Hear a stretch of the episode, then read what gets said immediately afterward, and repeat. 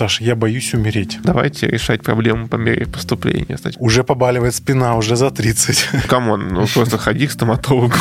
Это вот и есть Илья Абилов. Сколько бы ты хотел прожить? Секрет в том, что у меня просто 20 планов. А вы специально выдумываете сложные термины, да? Авторитарный режим легко может пережить конкретного диктатора. Обесцениваем человеческие сердца. В рай попадают только те люди, которые марки коллекционируют. Бог гром. Что? Каждый хочет, как он хочет. Обидно будет не дожить пару лет до какого-то средства, которое бы продлило вам жизнь на 10 лет.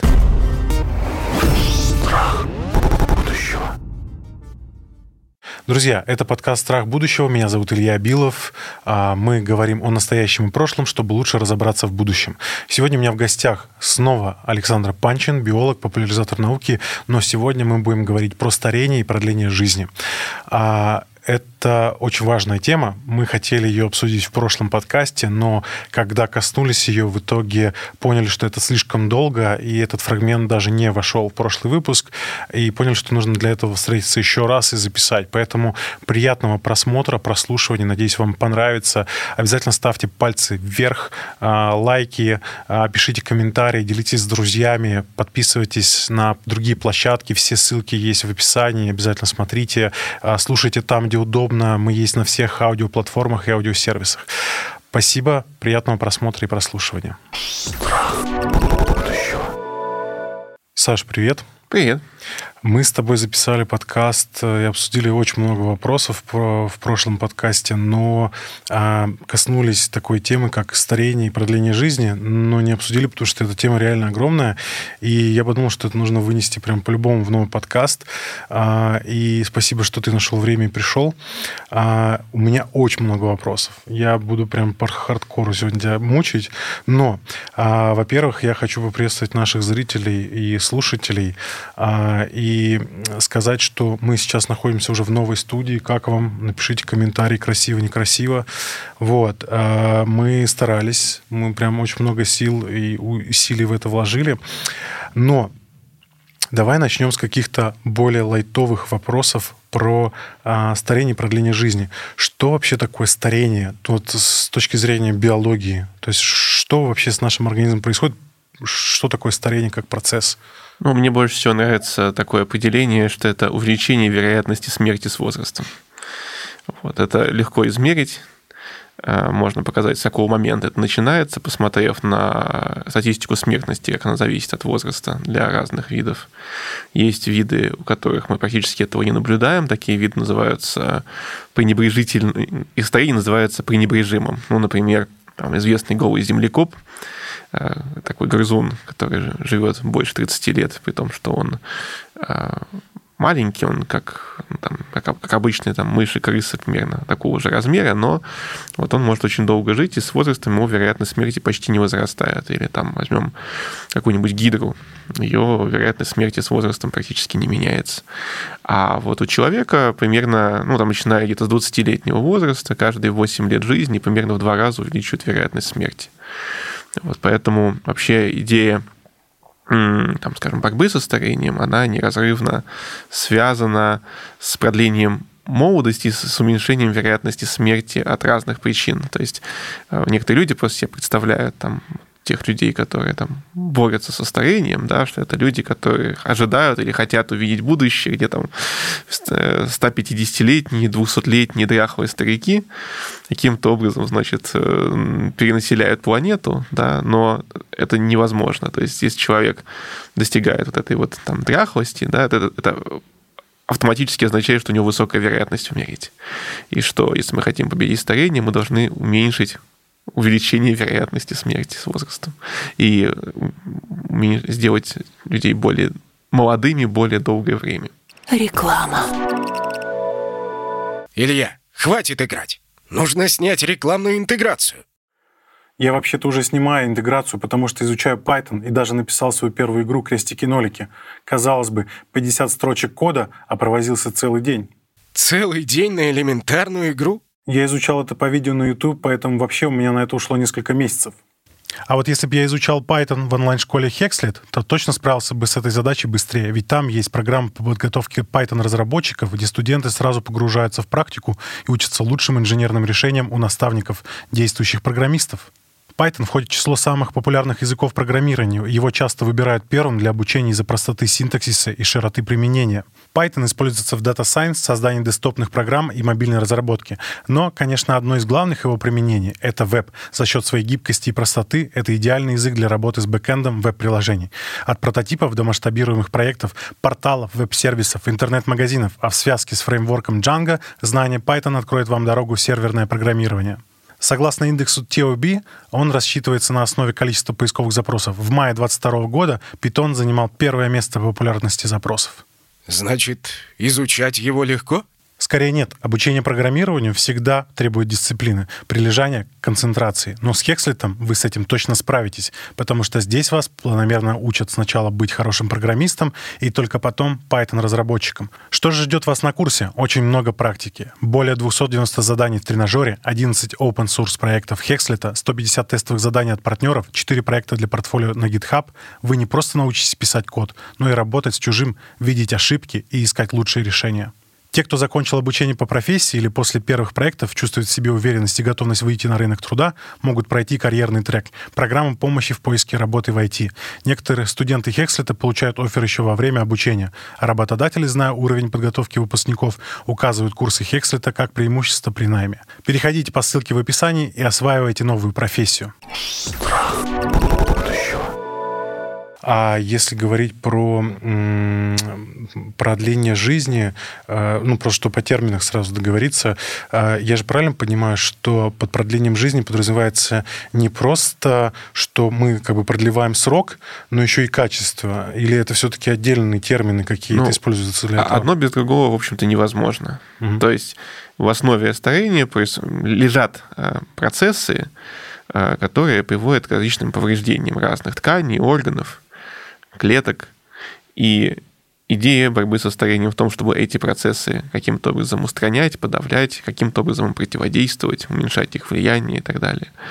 И поэтому э, единственный способ продлить жизнь – это уменьшить вклад этих процессов в старение, в увеличение вероятности смерти, поэтому более долгая жизнь неизбежно связана с более высоким ее качеством. Ну и на самом деле, когда мы смотрим на исследования эпидемиологические, где сравнивают людей, которые там прожили очень долго и прожили не так долго, там люди, которые прожили больше 100 лет, и те, кто прожил там 80 лет, 70 лет, можно показать, что, ну, например, там когнитивные способности у тех людей, которые дольше прожили, они ухудшались медленней. Ну, известно, что с возрастом когнитивные способности у людей могут страдать, ну, и в том числе из-за всяких, э, как и от конкретных диагностируемых заболеваний, типа болезни Альцгеймера, но и в целом просто вот если человек по каким-то причинам из-за совокупности факторов, потому что у него там хороший ген, он жил в благоприятных условиях, я не знаю, вот ему повезло каким-то образом, прожил долго, скорее всего, большую часть своей жизни, ну, и большее количество лет у него было э, нормального э, функционирования его тела. Окей. А ты можешь назвать себя технооптимистом? То есть ты веришь в то, что технологии, которые развиваются, будут улучшать и улучшать нашу жизнь? Ну, вера — это принятие чего-то за истину без доказательств. Вот это термин, который мне не нравится. А я вижу, что за последние там, 50-60 лет, э, благодаря научно-техническому прогрессу, там, средняя продолжительность жизни людей выросла где-то на 10, где-то на 20 лет, в зависимости от страны, на которую мы посмотрим. Поэтому у нас есть свидетельство того, что научно-технический прогресс продлевает людям жизнь. Да, это не вопрос там, веры. А дальше стоит вопрос о том, упираемся ли мы в потолок. Что, То есть мы выйдем на плату? Ну вот, допустим, да. мы там да, достигнем, там, не знаю, средней продолжительности жизни в 90 лет там, или в 100 лет, допустим, угу. или даже в 110 лет. Но там больше 120, допустим, люди жить не будут. Такая существует гипотеза. А она вытекает из того, что людей очень много на планете, и кому-то должно было очень повести в плане и генетики, и условий окружающей там, среды, и там, всего остального, да, там несчастные случаи, поддержка семьи, достаток, питание, я не знаю, все что угодно, да, подверженность каким-то негативным факторам, которые сокращают продолжительность жизни и так далее. Но мы видим, что ну и там люди, мало кто проживал больше, чем 120 лет. И отсюда вытекает эта гипотеза Плато. Вот. Э, и ну, технооптимизм во мне говорит о том, что э, такие есть факторы, которые этим людям были принципиально недоступны, которые при этом возникают благодаря науке. Ну, например, благодаря науке появляется там, генная терапия. Возможность менять работу генов у уже взрослого организма в некоторых э, клетках избирательным образом, да. Или появляются препараты, которые принципиально были ну, недоступны раньше. Ну, например, там препараты, которые могут избирательно устранять те клетки организма, которые стали синесцентными, перестали делиться, перестали ну, в норме должны были бы делиться, но перестали это делать из-за накопившихся в них каких-то повреждений. А, опять же, да, это, то есть мы находим какие-то подходы воздействия на человеческий организм, а, которые нельзя имитировать ну, чем-то широко доступным, да, то есть нет такой диеты, которая сделает такой же эффект, да, нету там таких мутаций, насколько мне известно, которые бы сделали такой же эффект, да, вот. Эм, то есть вот в этом задвигается надежда э, на то, что эта проблема потенциально преодолима. Но будет ли она преодолена, да, это неизвестность мы не знаем, да, то есть это, опять же, не вопрос там веры, это скорее вопрос надежды. Надеюсь ли я? Да, надеюсь, если э, аргументы в пользу этого, да, есть ли доказательства тому, что будет все именно так, по оптимистичному сценарию, ну, пока нет, но посмотрим. В принципе, на мышах э, те отдельные подходы продления их молодости а, увеличивали не только там, среднюю продолжительность жизни, но и максимальную. То есть есть мыши, которые там 4,5 там, года прожили, 5 лет прожили, ну, при том, что в среднем они живут меньше трех благодаря тем или иным интервенциям. А, поэтому есть, э, есть, мне кажется, некоторые нотки оптимизма. Угу. А вот ты сейчас сказал про мышей, и э, ну, вот ча- ча- часто вообще в дискуссиях про какие-то научные исследования, что это не биоэквивалентно, то есть что мы не можем экстраполировать э, данные с вот каких-то мышей, тараканов, там, насекомых, еще что-то на людей, что мы продлили мышам, там, еще кому-то. А вообще э, есть тут какой-то ну, предел э, этики исследования в том смысле, что э, мы же, получается, не можем на людях тестировать, на здоровых, да, какие-то штуки, которые могут принести им вред. И получается, что это какая-то непреодолимая штука, или все-таки здесь, ну, как бы какие-то исследования все равно и происходят? Ну, мне кажется, здесь есть такая ложная дихотомия, ложная дилемма. Как бы нам нужно либо сказать, что переносимо или непереносимо то, что делается на животных, на людях. Да? Ясно, что не все, что работает на животных, в том числе на мышах, будет работать на людях. Да, это правда, и мы знаем примеры. Там, не знаю, открыли э, гормон лептин, который очень хорошо работал на моделях э, с мышами, помогал им бороться с э, лишним весом вот, пробовали, продали патент за там, большую сумму денег, вот, а потом выяснилось, что на людях это не работает, точнее, работает на очень маленьком проценте людей, у которых избыточный вес связан с мутацией в гене, которая отвечает за производство этого продукта. Вот. То есть, э, ну, просто пример, да, известный из истории науки. Вот, не все, что работает на мышах, будет работать на людях, при том, что еще если мы говорим про старение, то люди живут сильно дольше, чем мыши, и поэтому можно даже предположить, что какие-то механизмы продления жизни, которые работают на мышах, на людях уже сами э, и, и так работают там на пределе или ну, совсем по-другому.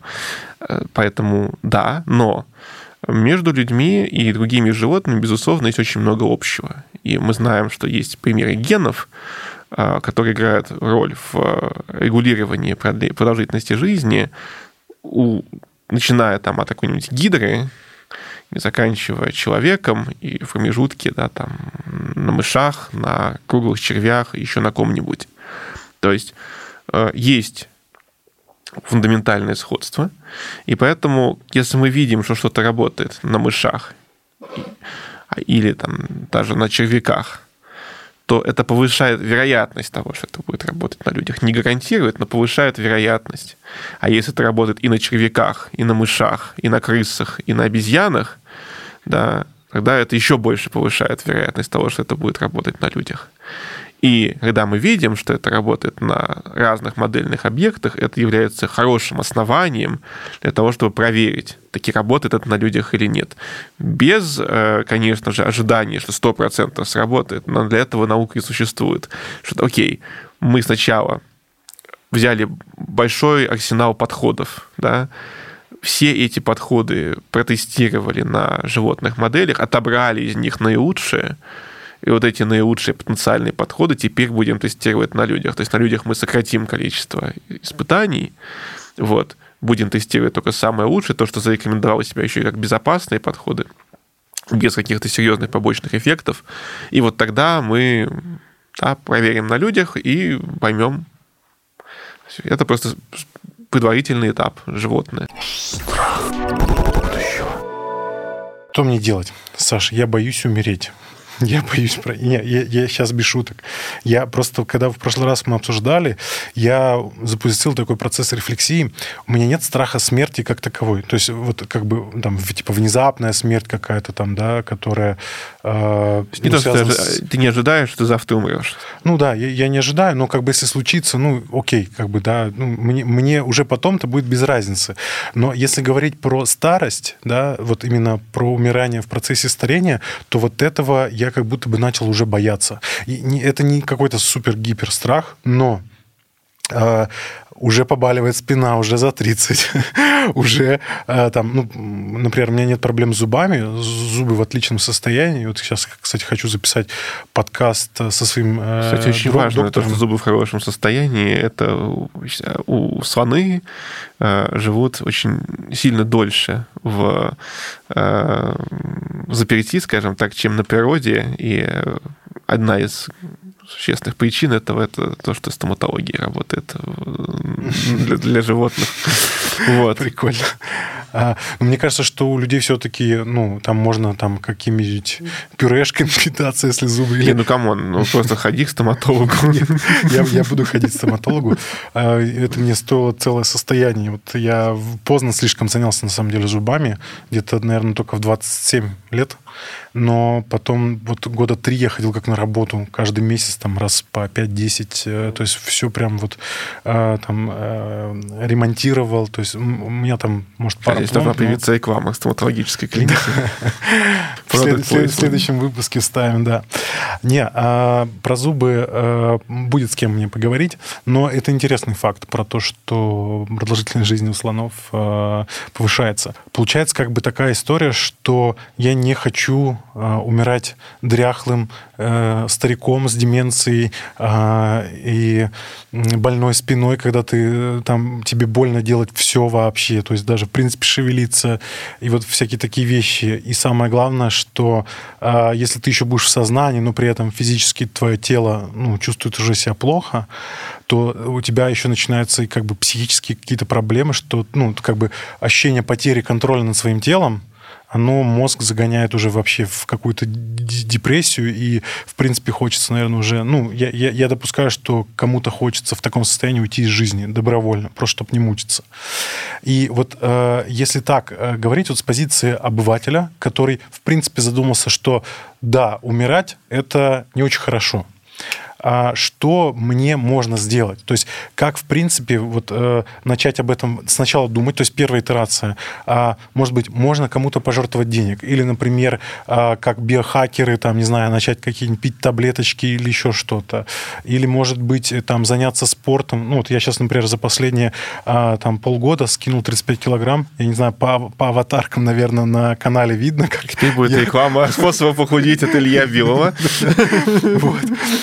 А, и, в принципе, да, то есть вот какие э, базовые какие-то вот э, направления, в которых ковырять? Я не предлагаю погружаться прям детально в них, но вот а, какие-то вот базовые направления можешь перечислить, в какие стороны вообще смотреть, какие, э, может быть, не знаю, стать активистом, пропагандистом продления жизни или еще что-нибудь? Вот как есть у вегетарианцев, веганов, там, активисты, вот так же про продление жизни? Ну да, значит, поскольку наука занимается разработкой сейчас разных подходов борьбы со старением, то на самом деле ну, вопрос этот может быть, если нам повезет, и если достаточно большое количество людей будут э, заинтересованы в этом, поддерживать как информационно, так и э, там, политически, так и финансово различные инициативы по продлению жизни, изучению вопросов продления жизни, э, потому что этим занимаются как государство, так и частные компании, так и э, различные фонды, э, некоммерческие организации и так далее, и частные ученые, и,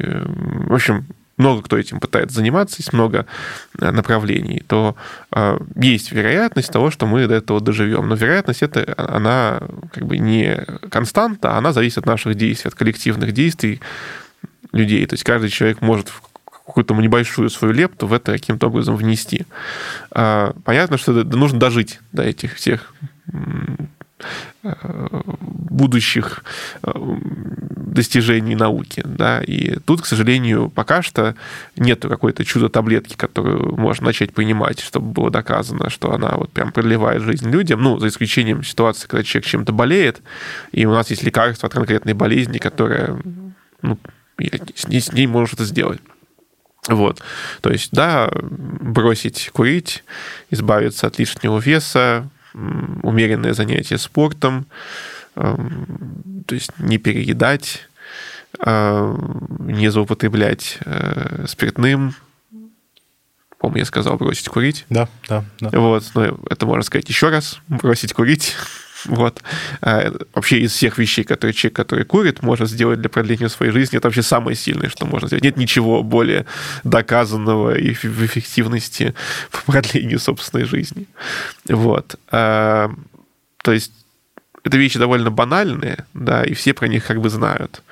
Но что я хочу как бы проакцентировать, да, что люди такие, ну ладно, типа там годом меньше, годом больше проживу, как бы не очень принципиально. Но что люди не понимают, мне кажется, ну или недостаточно понимают, что эти несколько лет жизни влияют на то, в каком состоянии вы придете к тому гипотетическому будущему, когда какая-то компания заявит, ага, все, мы получили одобрение там FDA, вот у нас есть препарат, основан на таком-то вот механизме, который, вот смотрите, мыши, которые принимали там в полтора раза больше жили, люди, которые его принимали, вот у них такие-то, такие-то, такие-то признаки старения уменьшались, там риск болезни Альцгеймера там в три раза снижен, вот это вот то все и так далее, ну, перечень каких-то клинических показателей, там больше физической активности, активности, меньше уменьшение физической активности с возрастом, меньше, менее выраженное уменьшение и снижение когнитивных э, запутался в отрицаниях, а меньше снижаются когнитивные способности с возрастом, ну, еще, ну условно, да, какой-то перечень старческих заболеваний, риск которых существенно снижается у людей, которые там этот препарат принимают. А, то есть э, вот от того, в каком состоянии вы к этому моменту придете, это уже может быть не, там, не дополнительный год, там, два или три жизни, это может быть речь про 10 лет жизни, про 20 лет жизни, я не знаю. То есть тут как бы есть такая э, ну, метафора, да, что э, как вот есть э, скорость, с которой, если вы подкинете камень, он не вернется уже на Землю, да, так и что есть скорость, с которой наука будет придумывать новые интервенции по продлению жизни, а, и если вы на эту скорость выйдете вместе с наукой, то, что ваше ваш, ваша продолжительность, ваш, ваш возраст там, би, биологический э, в сочетании с темпами развития технического прогресса да, с, с, да, будут давать эту скорость. Угу. Вот. Э, продление жизни против скорости вашего увядания, да, чтобы одно было больше, чем другое. Ну, то есть обидно не дожить там год до да, таблетки. Да, обидно не дожить, то есть как бы за, за 10 лет в науке может произойти огромная вещь. Там, обидно будет не дожить пару лет до какого-то средства, которое бы продлило вам жизнь на 10 лет. Угу. Потому что за те 10 лет вы прожили бы достаточно, чтобы достигнуть э, следующей технологии, которая бы вам продлила жизнь еще на 10 лет. Вот. То есть вы не знаете, сколько вы жизни вы потеряете. Вот в этом ну, и прелесть, и особенность, наверное, текущего состояния общества по сравнению с тем, что было раньше. Вот. А вторая вещь, которую я хотел сказать, это то, что вот э, кто читал там Гарри Поттер и метод рационального мышления Ютковского, там вот у Дамблдора у него почему-то все очень классно складывались какие-то там его планы. Вот его спросили, почему тебе всеми удается? Это как бы как будто какая-то очень сложная схема, и вот все получилось, и в итоге ты получил тот результат, который ты хотел получить. А он как бы говорил, ну, секрет в том, что у меня просто 20 планов. Вот, и один из них сработает. То есть э, вот то же самое сейчас происходит в ну, в индустрии борьбы со старением. То есть, что есть огромное количество организаций, научных коллективов, э, которые пробуют разные подходы продления жизни. И мы не знаем, какой из этих планов точно выстрелит. Да? То есть кто-то пытается там, избавляться от э, вот этих сенесцентных, в кавычках, старых клеток. Ну, э, не совсем правильно по ней говорить старых, потому что хронологически они не обязательно должны быть старыми. Они могут быть и у молодого человека могут быть такие клетки, просто в меньшем количестве, чем у там, пожилого. Вот. Но кто-то пытается этих клеток избавляться, кто-то пытается достраивать кончики хромосом, которые называются теломеры, а которые укорачиваются с возрастом. Кто-то пытается заниматься эпигенетическим репрограммированием. Это когда э, регуляция работы генов меняется в сторону того, как они должны работать в клетках в более неспециализированном их состоянии, э, ближе к эмбриональному состоянию. А кто-то пытается заниматься созданием искусственных органов, э, чтобы потом можно было их пересаживать. Да, кто-то занимается там, вопросом о старении там, матрикса межклеточного. Вот. Есть, например, там, люди, которые занимаются изучением там, преждевременного старения. Есть э, генетические заболевания, из-за которых многие признаки старения возникают в очень раннем возрасте, типа там в 17 лет человек, у него там уже катаракты и э, ну, там, утрата мышечной массы, неправильное формирование некоторых э, органов и ну, множество разных проблем со здоровьем, а, похожие на то, что может быть э, при старении. И вот есть люди, которые это изучают, да, и пытаются этого сделать какие-то выводы. В общем, подходов очень много. И какие именно из них выстрелят, да, заранее сказать сложно, и поэтому нужно делать все. Вот. И поэтому есть очень много точек приложения усилий. Да? Вот. Кто-то может пойти в науку и самому заняться какими-то исследованиями, кто-то может профинансировать какое-то исследование, кто-то может, э, не знаю, сделать даже вот минимальное, что можно сделать, да, это, ну, чем больше людей как бы эта тема интересует, считает ее важной, тем больше давления, да, там, на политиков, э, чтобы они э, спонсировали государственную поддержку научных исследований в области старения, создавали там институты старения и так далее. И тем больше э, давление, ну, такого в положительном смысле, там, на бизнесменов, которые могут проинвестировать свои деньги в какие-то вопросы старения. То есть, э, ну, не будьте безразличными. А вот ты затронул тему денег, и сколько сейчас есть какие-то вообще оценки, сколько на вот это направление борьбу со старением, продлением жизни тратится там в год или хотя бы примерных нет оценок? Я затрудняюсь ответить, потому что тут очень много есть как бы частные секторы, есть и государственный сектор. Эм, много. То есть это, ну, наверное, не так много, как с раком, в борьбе с раком. Вот. Что, кстати, тоже важное направление в том смысле, что если мы будем очень долго жить, то сильно повышается вероятность того, что мы столкнемся с каким-то онкологическим заболеванием за свою жизнь, угу. потому что это возрастное заболевание. Вот. Эм, ну, опять же, какие-то из подходов борьбы со старением могут снижать риск развития онкологических заболеваний э, там, в год, да, вот, но все равно, да, раньше люди не доживали иногда до своего рака, вот, а сейчас доживают из-за того, что научно-технический прогресс существует. Вот, поэтому тоже очень важно. Реклама. Друзья, спасибо за вашу поддержку на Boosty и Patreon. Это, правда, очень важно. А, если вы хотите нас поддержать, а, для тех, у кого карта российская, это можно сделать на сайте Boosty. Для тех, у кого карта зарубежная, это можно сделать на сайте Patreon. А взамен мы предлагаем различные награды. Это способ поддержки авторов, и мы сможем выпускать больше новых эпизодов подкаста с новыми интересными гостями. Надеюсь, вам нравится. Спасибо еще раз за то, что вы нас поддерживаете. Особая благодарность вот этим людям, которых вы видите на экране. А, и особая благодарность рыцарю Тиму Колотову, который а, с первого месяца нашего подкаста нас поддерживает. А, и если вы хотите также попадать в титры и получать различные другие плюшки, ныряйте в описание, там есть все ссылки и все подробности. Еще раз спасибо за вашу поддержку, мы ее очень ценим. Я тогда спрошу тебя про инициативу Джеффа Безоса. Сейчас я подсмотрю, как правильно она называется. А, Atlas Lab, если я правильно прочитал. По-моему, Autos. Out, out, Altus, Altus, Altus Lab, а, да, и Джеффа Безоса. А что это такое вообще? И там, а, я так понимаю, они 3 миллиарда а, вложат а, в проекты эпигенетического отката. Что это такое тоже, если сможешь объяснить? Я начну немножечко издалека. Значит, есть такой ученый, его зовут Синья Яманака.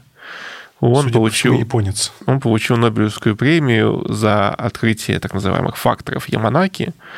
Это несколько генов, активация которых, ну, если мы их заставим работать в какой-нибудь клетке, специализированной клетке, то есть клетка, которая, например, там, выполняет функцию, скажем, там, вот есть там фибробласты, которые там, в соединительной ткани присутствуют, да, например, такую клетку, откатывает ее в неспециализированное э, такое эмбриональное состояние.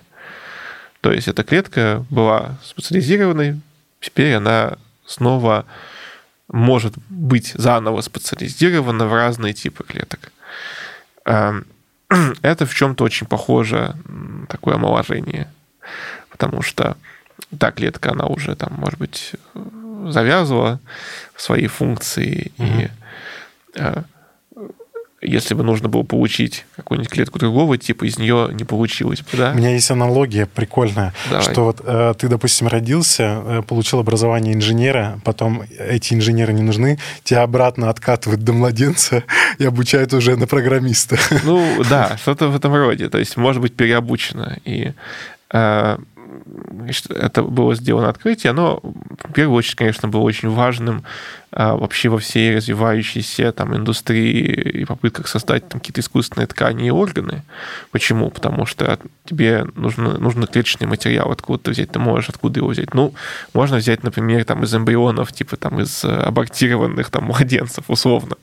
Там это кому-то не нравится по каким-то этическим причинам, но другая проблема в том, что это все равно будут клетки другого человека. А тут как бы мы можем взять клетки взрослого человека, это будут его клетки, и как бы получить в каком-то смысле Э, ткани и органы, которые будут генетически ему идентичны. То есть, опять же, коротко смысл. Мы берем уже сформировавшуюся клетку, откатываем ее до стволовой клетки, то есть такой дефолтной клетки, которая да, не специализация. эмбриональные стволовые mm. клетки. Да, и, соответственно, потом применяем ее в другом органе и выращиваем и так далее. Но вот тут возникает вопрос, а есть же вот эти теломеры, или как они правильно? Как или, вот... или индуцированные плюрипатентные стволовые клетки. Да, и, ну, не важно. И э, вот э, все лекции про, про, про старение, которые я слышал, так или иначе про теломеры упоминаются. Ну, такой самая попса вообще вот из области старения, продления жизни. А как это работает? Это тоже как-то учитывается? В смысле, новые теломеры отрастают или как это вообще работает? А, да, значит, теломеры э, э, обратно отрастают, а, изменяется, вот почему это называется там, эпигенетический откат, то есть что такое эпигенетика? У нас есть ДНК, э, но при этом ДНК в разных типах клеток одинаковая, но гены работают в разных клетках разные. Почему? Хотя ДНК одна и та же. Потому что, ну, отчасти потому, что гены имеют регуляторные области, которые могут подвергаться различным химическим модификациям, к ним могут приделываться какие-то химические группы, но самое популярное это метилирование, это приделывание CH3 э, группы к цитозином, буквам С в ДНК, А, Т, Г, С, вот к С может приделываться цитозин, и вот приделывание этих цитозинов в определенных участках ДНК может влиять на работу генов. Э, эти схемы э, эпигенетические, они э, могут отличаться от клетки к клетке. Но, грубо говоря, представьте себе, что у тебя есть большая, большой, большая книжка кулинарных рецептов, да? Угу. Вот. Ты там есть азиатская кухня, американская кухня, там, не знаю, немецкая угу. кухня, да. Ну, вот. Ты, ты берешь одну и ту же книжку, но вот ты берешь дальше, вот берешь и вычеркиваешь из этой книжки, там, оставляешь только там азиатскую кухню, отдаешь это в азиатский ресторан, пожалуйста, да. Потом берешь такую же книжку, где есть тоже все рецепты, вычеркиваешь, там это вот в американскую кухню, да, вот, а это там в украинскую, там, в российскую кухню. Ну, в общем, ты берешь э, и книжка одна и та же, но повар будет готовить разные рецепты по одной и той же книжке, потому угу. что повар более узкоспециализированный. А, но при этом все эти рецепты присутствуют. Да. И есть также рецепты, которые должны работать в, в эмбриональной клетке. Угу. И вот что происходит, это вот эти вот метки, пометки на полях, там перечеркнутые фломастером, значит, что должно, что использовать, что не использовать, это откатывается и у нас снова есть свежая книга рецептов, которую мы можем превратить в разные специализированные книги угу. рецептов. Вот, вот это вот происходит. А, теломеры, которые укорачиваются со временем, по мере того, клетки делятся, тоже а, Давай про, про теломеры просто короткое а, объяснение, на всякий случай, вдруг кто-то не слышал. Когда клетка делится, если у нее линейные хромосомы, как у нас. Угу. Да, у бактерий эта проблема не касается, у них кольцевая ДНК. Но вот у наших клеток э, хромосомы линейные, у них есть концы. Когда клетка делится, то кончики этих хромосом немножко укорачиваются. И есть специальный фермент, который умеет эти кончики достраивать. Но этот фермент активен далеко не во всех типах клеток, мягко говоря. И даже там, где он активен, он не всегда активен в достаточной мере, чтобы полностью компенсировать утрату вот этих вот э, теломер. А, и если мы возьмем старые клетки, то у них теломеры будут короче.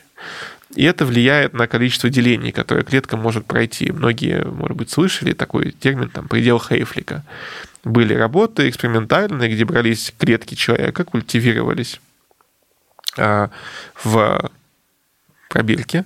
И получалось, что вот э, делятся клетки, делятся, делятся, прошло там 40-60 делений, в зависимости от типа клетки, от того, насколько молодую клетку мы там взяли изначально, все, клетки больше не делятся. Вот. Э, это было открыто еще до открытия теломер. Потом э, был такой ученый российский Оловников, который предсказал, что Э, будет такой механизм укорачивания, и что должно быть что-то, что это компенсирует. А потом обнаруживают этот фермент теломеразу, который кончики хромосом умеет достраивать. И это вот э, из-за из этой проблемы, например, думали долгое время, что, допустим, клоны будут жить меньше, чем оригиналы, потому что взяли же клетку с укороченными теломерами, угу. из нее взяли ядро с генетическим материалом, где, собственно, укороченные теломеры, поместили угу. в яйцеклетку. Так теломеры там будут короткие, клон будет жить мало это не оправдалось, потому что оказалось, что в э, эмбрионе э, есть э, и, и вот когда, мы, когда образуется вот эта вот яйцеклетка, с, угу. и она начинает себя воспринимать как эмбрион, потому что у нее двойной набор хромосом, мы взяли из взрослой угу. клетки, а, она, там тоже включается теломераза, тоже достраиваются кончики хромосом. И поэтому как бы проблемы нет для клонов. И действительно, как бы клоны в многочисленных работах, которые проводились где массово, там, не на одной, не на выборке в одно животное, берем большое количество животных клонированных, они живут в среднем столько же, сколько обычные животные не клонированные. Ничем в этом плане не отличаются. Вот. А, ну, так вот, в общем, Яманака, возвращаясь к нему, да показал, что не обязательно всю эту штуку, там, не обязательно клонировать что-то, там, использовать какие-то эмбриональные клетки реальные, а можно взрослую клетку откатить в такое вот э, околоэмбриональное состояние, а значит, потом эти клетки можно поделить, получить большое их количество, а потом их можно специализировать, и можно получать какие-то э, ткани, и потенциально в будущем и какие-то, может быть, сложные органы. Но это там есть много технических других проблем, но вот сам подход очень важен. Угу. А потом еще появились работы про то, что а давайте мы возьмем стареющий организм и попытаемся сделать ему вот такой вот эпигенетический откат массово. Ну, оказалось, что если ты прям, прям возьмешь и постоянно будешь откатывать вот эти, активировать эти факторы Яманаки в, в организме, у этого будут негативные последствия. Ну, потому что многие клетки, которые специализированы, если они деспециализируются, а, если, если их будет много, то те функции, которые раньше выполнялись специализированными клетками, они будут плохо выполняться. Вот. А, и поэтому были работы, где придумались сложные там, генетические схемы, создавали специальные модельные организмы, которым можно было кратко, кратковременно включать вот эти факторы Яманаки, угу. даешь им там какое-нибудь вещество, у них те гены, которые являются факторами Яманаки, активируются ненадолго, а, частично происходит такое программирование в какой-то части клеток, потом перестаем воздействовать этим фактором. И вот такое вот краткосрочное воздействие, и с помощью него удавалось достигнуть некоторого продление жизни. У некоторых модельных организмов, опять же, со всеми оговорками какое-то ощущение э, дежавю с фильмом «Загадочная история Бенджамина Баттона». Смотрел? Да, ну, он, я в, слышал, да. В младенца постепенно превращается. Это примерно так должно выглядеть? Просто... Нет. Нет? А как, как, как это? Просто, то есть, внешних изменений не будет? То есть, именно на уровне вот внутри организма ткани омолаживаются или что это? Ну, внешне, наверное, не то, что ты в младенца превратишься, ну, mm. то есть, я сейчас затрудняюсь сказать, как это бы выглядело на человеке, но если бы, например, это влияло там на, и на клетки кожи, угу. то можно было бы, наверное, увидеть какое-то омоложение кожи э, и каких-то внутренних органов, да. Но, то есть, как бы так это, так это как бы позиционируется. Угу. Вот. Но поскольку вот у этого есть и побочные эффекты, э, ну, в общем, это такая штука, пока что, мне кажется, еще не готовая к тому, чтобы применять это на людях. Угу. Но вот в это вложили огромное количество денег. То есть, собственно, наняли в том числе вот этого Яманаку и других очень известных а, исследователей старения и э, молекулярных биологов. И видим, то есть я думаю, что тут есть несколько компонентов у, у исследований, несколько направлений исследований в этой области. Первое – это таки, да, сфера создания искусственных органов. Э, я думаю, что на этом в будущем кто-то сможет очень неплохо зарабатывать, потому что есть очень большое, э, очень большая нехватка органов угу. для пересадки. Очень много людей умирает, потому что они не могут получить вовремя. Ну, плюс там совместимость же Плюс проблемы всяких... совместимость, необходимость принимать препараты для борьбы с отторжением э, пересаженного органа. Который подавляет тот, иммунную да, систему. Тот, кто решит проблему э, э, создания вот этих органов проверки, потому что, по большому счету, ну, если ты сможешь это сделать, то цена там, человеческого сердца будет сопоставима с ценой сердца свиньи. Ну, то есть, как бы вот обесцениваем человеческие сердца. Ну, не, ну значит, а, обесцениваем, да. Проклятые вот. ученые обесценивают человеческие сердца. Вот прям кликбейт вынесем. Ну, я к тому, что а, это будет очень полезно для огромного количества людей, и это может быть очень выгодно. Ну и как вот, например, получение инсулина, ты часто в лекциях упоминаешь про получение инсулина из ГМО-бактерий, да, что ну, их заставляют продуцировать вот этот, а, гормон или белок, как правильно сказать? А, ну, инсулин это пептидный Пептид, гормон. Да, окей. А, соответственно, а, какие-то процессы у нас улучшаются в плане производства, там, лекарств каких-то, э, дешевле становится и так далее, да. Понятно, что там в той же Америке есть проблемы. просто в самом первом подкасте упоминали там, что в Америке в силу определенных законодательств, э, например, инсулин стоит каких-то бешеных денег, ну, там и э, патентное право, там и, в общем, много всяких нюансов есть.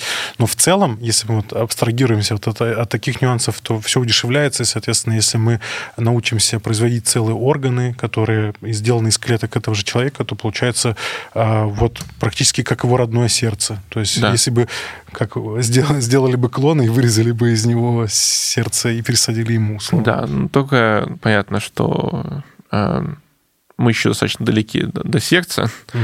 Там вот мочевой пузырь пока что можно сделать. А с, я, я, насколько понимаю, там проблема связана с тем, что органы имеют сложные структуры, то есть это не просто ткань, да? Угу. Ну, э, да, орган имеет сложную структуру, состоит из большого количества типов клеток, которые должны определенным образом сорасполагаться. То есть нужно точно понимать, как этот орган устроен, это, во-первых, а во-вторых, уметь размещать каким-то образом, либо размещать, то есть есть разные подходы, есть попытки, когда делают что-то типа там, 3D биопринтера, который должен брать клетки, угу. располагать их по местам, как бы склеивать их друг с другом, и потом они там, специализируются каким-то образом на месте. А есть подход, когда пытаются взять просто вот как как бы продублировать э, этап эмбрионального развития. То есть известно, что какие-то клетки под воздействием каких-то факторов внешней среды, ну, организм, внешней организменной среды, да, э, они превращаются в, там, в сердце или еще во что-нибудь. И мы можем пытаться установить эти условия и их воспроизвести. Вот. Ну, в общем, одно направление – это искусственные органы, а второе – это вот попытки частичного такого отката, э, использовать его для того, чтобы продлевать жизнь. Ты коснулся темы, я не знаю, как правильно сформулировать вопрос, но, в общем, то, что клетки в разные этапы жизни выполняют разные функции. Но вот если подумать еще вот в, так, в таком направлении, что, а, допустим, какие-то гены или какие-то клетки, например, нам полезны там в детстве, при развитии, когда идет активный рост организма и так далее, а, там, там, а потом, например, либо ну, бесполезны, либо, наоборот, во вред работают. И наоборот, какие-то, например, клетки в детстве нам вредны, например, например, и там, не знаю, стимулируют, ну, я сейчас утрированно, там, развитие каких-нибудь заболеваний, которые на, нас будут мучить в будущем, но, условно, если бы мы их выключили, то а, в, в старости чувствовали бы себя лучше, например. Ну, вот, в общем, вот какие-то такие штуки. Да, есть такой термин в биологии, называется антагонистическая плеотропия. А вы специально выдумываете вот. сложные термины, да? Ну, короче, это когда один и тот же ген играет положительную роль э, там, в молодости, но при этом не очень положительную роль э, в старости. Дело в том, что а, вообще там, для эволюции, да, как бы неважно, сколько ты проживешь, лишь бы твои гены передались в следующее поколение. Нету как бы специального какого-то направленного там, отбора универсального для всей жизни в сторону продления жизни.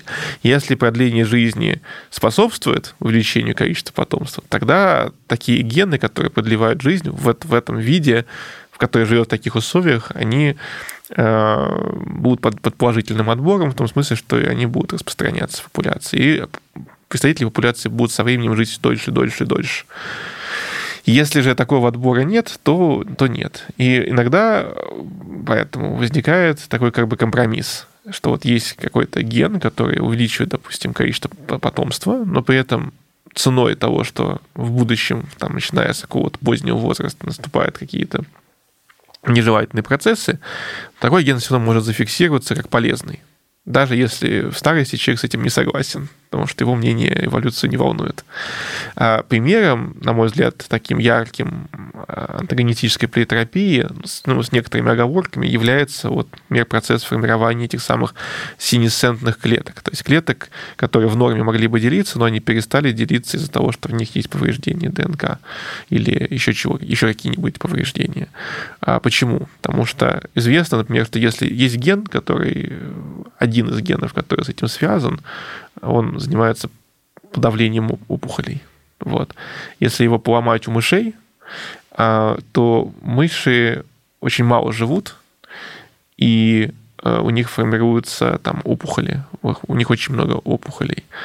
А, то есть начиная с ранних этапов э, жизни, э, какая-то клетка, она повредилась, чтобы она не развилась в раковую, она может либо себя убить, либо она может остаться живой, но при этом вот превратиться в такую вот синесцентную клетку. А теломеры не, это не функция или защиты как раз вот это? Давай Нет? пока теломеры okay. уберем в сторону, чтобы не отвлекаться. Вот. Это не ну, как бы укорачивание теломер тоже может привести к тому, что клетка станет синесцентной. Но это не единственный механизм. Угу.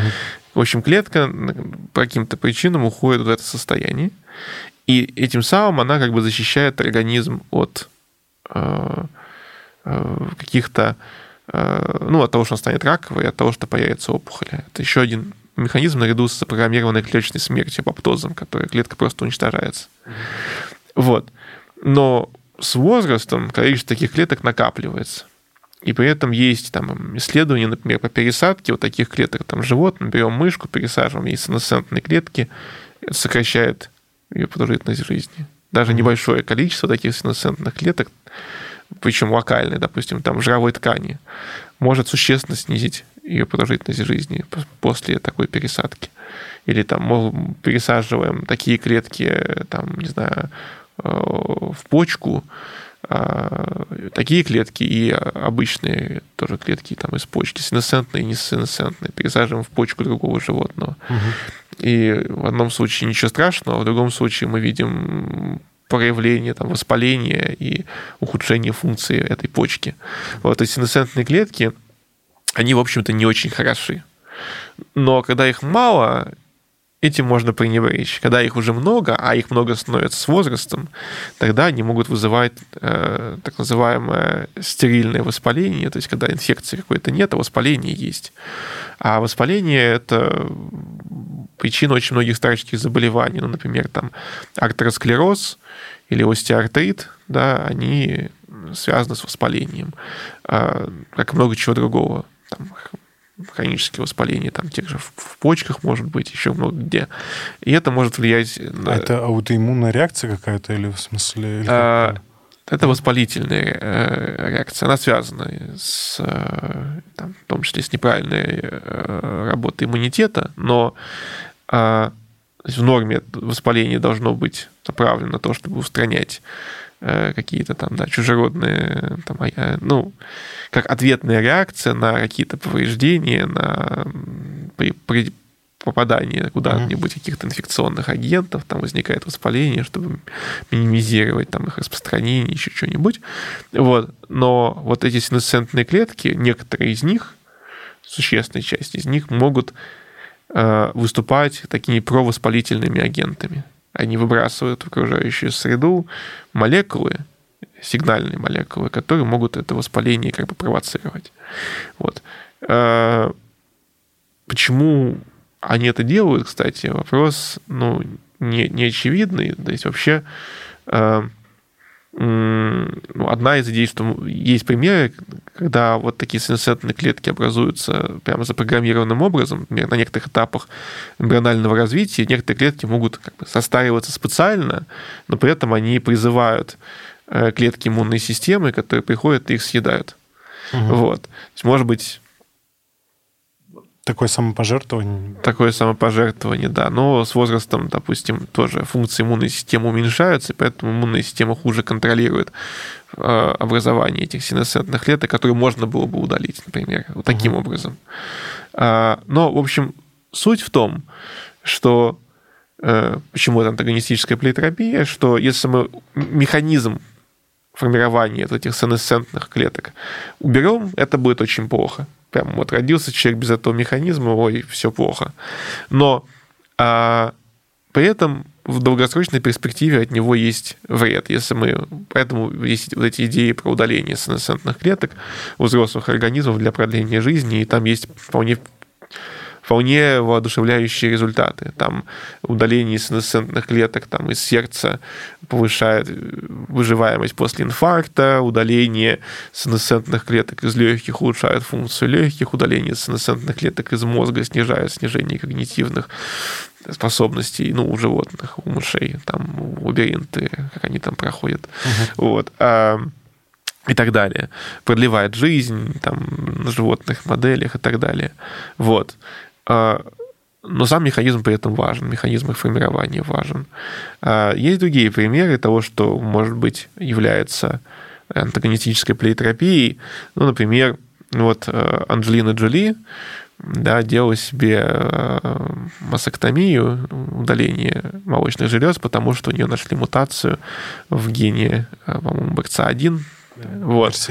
Вот. Еще, еще ген БРЦА-2, в нем тоже мутации повышают риск э, развития рака молочной железы. У нее там семейная история была большая. Бабушка, мама, да. Вот. Но, вот специ... но, но, но при этом, что любопытно, это то, что э, довольно много людей с такой мутацией. Причем мутация это доминантная. То есть это значит, что достаточно одной поломанной копии гена для того, чтобы получить нежелательные последствия. Хотя для многих генетических заболеваний которые в популяции распространены, обычная ситуация в том, что нужно две поломанных копии гена. Ну, то есть Почему так? Потому что если ген сам по себе уже в одной копии вреден, то естественному отбору, казалось бы, легко от него избавиться. А если в одной копии ген не вреден, а частота этого гена, этого, этого мутантного варианта маленькой в популяции, ну тогда оно может и зафиксироваться, потому что ну, очень маленький вклад. Ну, мало вероятно, что проявится вот эта вредная мутация, потому что, скорее всего, вторая копия этого гена будет нормальной. Угу. А тут получается достаточно распространенная проблема генетическая, которая вредна вот прямо, казалось бы, очевидным образом. Но были работы, которые показали, что в период там, до того, как изобрели средства там, контрацепции, которые позволяют контролировать рождаемость, что как бы в цивилизованном там, мире уже сейчас там люди все-таки заводят детей, э, когда они решили завести ребенка, а не когда так случайно совпало. Но вот до этого периода, если мы посмотрим чуть-чуть раньше и предскажем по генотипам людей, которые сегодня генотипируются, какие были генотипы там у их родителей, и посмотрим на их там родословные, на плодовитость, то почему-то выясняется, что э, носители вот этой мутации оставляли больше потомства тогда. Причем там на двух детей в среднем больше. Э, и с более короткими интервалами между репродукцией. Mm. То есть э, в чем как бы может быть, если каким-то образом эта мутация повышает почему-то репродуктивный потенциал, то то, что она потом начиная там с какого-то возраста, ну, это рак молочной железы, обычно он там не в 20 лет возникает, да, там, угу. честно, позже, вот, а, то это уже не важно. Важно то, что, ага, ну что, 6 детей получилось, угу. дальше можно умирать от рака молочной железы. Если э, обобщить то, что ты сейчас рассказал, правильно ли я просто понял, что э, есть э, некие гены, которые э, у, увеличивали плодовитость, скажем так, в прошлом у людей, э, но из-за того, что продолжительность жизни была маленькая, да, то есть люди жили там 30, там условно 40 лет и умирали, но успели давать много потомства, э, этот ген не отбраковывался, но сейчас он выполняет негативную функцию и провоцирует рак молочной железы у женщин, условно, да? Это если вот коротко описать. Ну, с уточнением, да, mm что он может, такой ген не отбраковываться даже и в современном мире. Ну, скорее тут, может быть, повлияло даже не изменение продолжительности жизни, сколько появление средств контрацепции, которые уравняли всех людей вот в, mm-hmm. в количестве потомства в каком-то смысле, потому что стало больше зависеть от социальных и психологических, да, там, особенностей человека, нежели от того, как он там функционирует э, биологически. Mm-hmm. Вот. А, ну, за исключением каких-то там случаев, каких-то заболеваний, да, репродуктивной системы. Вот. Но смысл действительно в том, что да, что может быть такая ситуация, что какой-то ген, он улучшает там, репродуктивный потенциал в какой-то период э, истории человеческого общества, но при этом в позднем возрасте вызывает какое-то заболевание. И все равно такой ген может не отбраковываться, а наоборот, э, вполне успешно присутствовать в популяции. Вот. Ну, таких примеров можно еще несколько там привести, ну, ограничусь, наверное, что похожая история, по-видимому, с геном, который вызывает болезнь Хантингтона. Вот. А что это за болезнь? Э, ну, это такое нейродегенеративное э, заболевание, проявляется в относительно более позднем возрасте, чуть-чуть перекрывается с э, репродуктивным периодом человека, но уже ближе к его ну, то есть после 50 лет, условно, ну, там, ну, там 40, но, в общем, не, не в юности, да, mm-hmm. обычно. Хотя тоже и бывает там early onset, то есть э, раннее наступление. Но вот есть ген, который кодирует там, белок, угу. хантингтин, э, там есть э, некоторые вариабельные части, где там разное количество повторов некоторые у разных людей, есть нормальное их количество, а есть как бы патологическое их количество, которое может приводить к вот такому заболеванию. И вот тоже были исследования про э, то, как это влияет, как это связано с э, репродукцией. Mm-hmm. Есть, если оказалось, что у тех людей, кто болеет этим заболеванием, парадоксальным образом обнаруживалось большее репродуктивное, как бы сказать, и, ну, в общем, больше детей на, на, на, на, человека. То есть mm-hmm. такие работы были. А, и если это действительно так, ну, то есть мы всегда знаем, что какие-то могут быть неучтенные факторы, еще что-то, там ген. Ну, то есть мы пока нашли только корреляцию. Вот, но очень такая корреляция существует, но если так, то это тоже может быть примером антагонистической плеотерапии, что э, ген, почему, мутация почему-то давала какое-то преимущество эволюционное, но при этом крайне вредна в определенном возрасте. Угу. Um, как, так, ну, в принципе, мы этой темы касались, но просто у меня вопрос отдельно вынесен. Какие из механизмов старения э, наибольший вклад э, вносят в старение, в принципе? То есть, ну, вот ты, ты просто перечислял там, что спорт нужно там умеренно заниматься, э, там отказаться от вредных привычек, по возможности не злоупотреблять алкоголем и так далее, и так далее. А вот если на уровень механизма именно в организме, есть какие-то вот, ну, такие, ну, ключевые механизмы или факторы, которые, собственно, влияют на старение. Или так просто вот запрограммированы клетки при, приходить к умиранию, к старению и все. Не, ну, если мы говорим про человека, то, ну, конечно же, там, все механизмы, которые там до этого упоминались, да, они как бы к человеку тоже имеют отношение. Как там, какая вредная привычка на какой механизм влияет, вопрос, который все еще изучается. Вот, ну, ну, например, там, Значит, есть а, там процессы, скажем, там, аутофагии. Аутофагия — это когда клетки переваривают всякий мусор, который внутри них накопился. Ну, не только мусор, на самом деле, но мусор в том числе. Вот это у животных может быть индуцировано, ну, например, там, а, голоданием э, или некоторыми веществами, а, так называемые, там есть группа веществ, которые называются ингибиторами Тора. Тор — это Бог гром. Белок, который называется Target of Rapamycin. Мишень рапамицин. Рапамицин — это вещество, которое нашли э, там, некоторые микроорганизмы, живущие на острове Пасхи, который называется рапануи на оригинальном языке. Вот, поэтому рапамицин. Вот э, нашли вещество, которое подавляет э, подавляет белок, который подавляет аутофагию. Mm-hmm. То есть в итоге это вещество усиливает аутофагию, но при этом оно еще подавляет иммунную систему. Вот, и поэтому используется для людей, которым, которым делают пересадку органов, чтобы было меньше отторжения органов. Угу. Вот, и поэтому как бы оно еще и дорогое, и вот с таким побочным эффектом, поэтому не факт, что медицину нужно пить. Вот.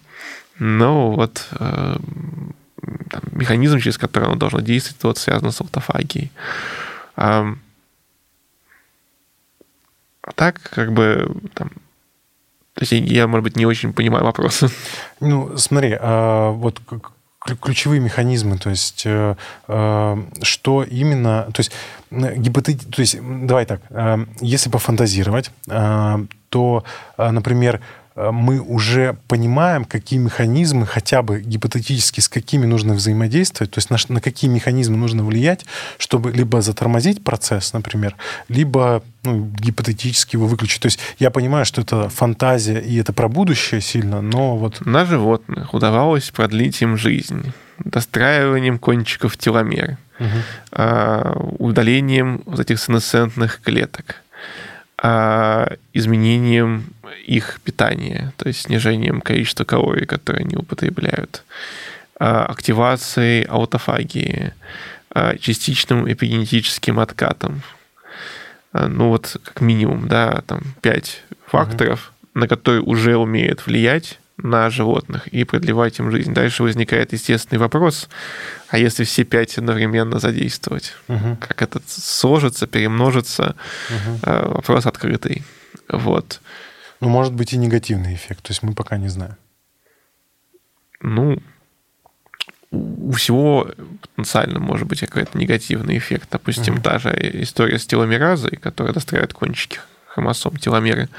А, там были опасения, например, что это может увеличивать риск онкологических заболеваний, что если клетки будут легче и активнее делиться, угу. не будет ли это проблемой. Но вот на мышах получалось, что вроде бы не увеличивает риск угу. онкологических заболеваний. Но, опять же, на людях, как это скажется, будет ли так же, как на мышах, это ну, на 100% сказать не получится сейчас. Угу.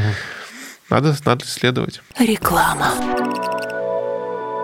Наши друзья из издательства Alpine Nonfiction предлагают познавательные и расширяющие кругозор книги, а по промокоду FUTURE вы можете получить скидку 15% на сайте alpina.ru. Читайте умные книги. Страх а ты, а ты, ты не боишься, что а, если все-таки изобретут а, лекарство от смерти или там очень длительную жизнь, то а, все вот эти авторитарные диктаторские режимы, они будут, если не бесконечно, то очень долго существовать. Ну, и, мы а... видим на примере авторитарных режимов, что ничто не мешает им наладить там наследуемое наследуемую передачу власти. Поэтому авторитарный режим легко может пережить конкретного диктатора. Вот. То есть, мне кажется, наде... может быть, то, что люди надеются на смерть того или иного диктатора, это может быть вообще само по себе когнитивная ошибка в том плане, что а вы думаете... ответственности? Ну, типа, что вместо того, чтобы что-то сделать с социальной, социальным устройством... да. да. Люди думают, ну, подождем чуть-чуть, и оно само решится. Mm. То есть, поэтому я вообще не уверен в том, что э, вот эта логика э, работает. А это да. такой act of God, типа, ну, типа, какое-то божественное вмешательство ждем, что вот кто-то придет сверхсильный. Ну, то есть, мне кажется, что тут есть какая-то вечная вот история там про там какие-то технологии. Вот люди изобрели нож, да, mm-hmm. кто-то ножом кого-то зарезал, да.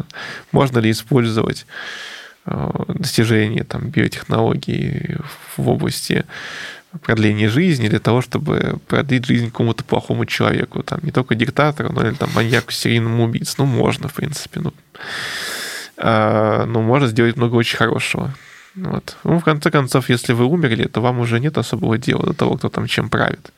Поэтому давайте решать проблему по мере поступления. Сначала мы будем жить долго, повышать уровень жизни Потом людей. у нас появятся бессмертные диктаторы, а потом мы будем с ними бороться. Вот, когда появятся бессмертные диктаторы, тогда, да, давайте придумать, что с этим можно сделать. Ты считаешь себя трансгуманистом? Ну, нужно только пояснить, э, что я под этим подразумеваю. Давай. Вот, потому что вот у нас уже пошли, э, как это, странные конспирологические теории, что трансгуманисты — это якобы те, кто хотят золотой миллиард создать, да, что это люди, которые придумали какой-то безумный план мирового господства. Нет, это не имеет никакого отношения к трансгуманизму, если что. Трансгуманизм не видится это в целом для меня ключевой в этом это гуманизм, то есть идея о том, что цена человеческой жизни, что нет ничего ценнее, чем человеческой жизни, что цена каждой человеческой жизни, что мы должны стремиться к уменьшению а страданий, б смертей, вот.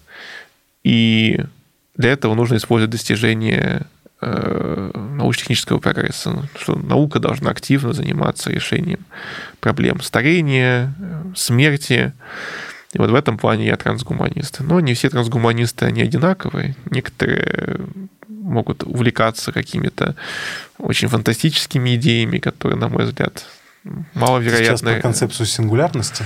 Э, реализуются. Ну, можно много чего угу.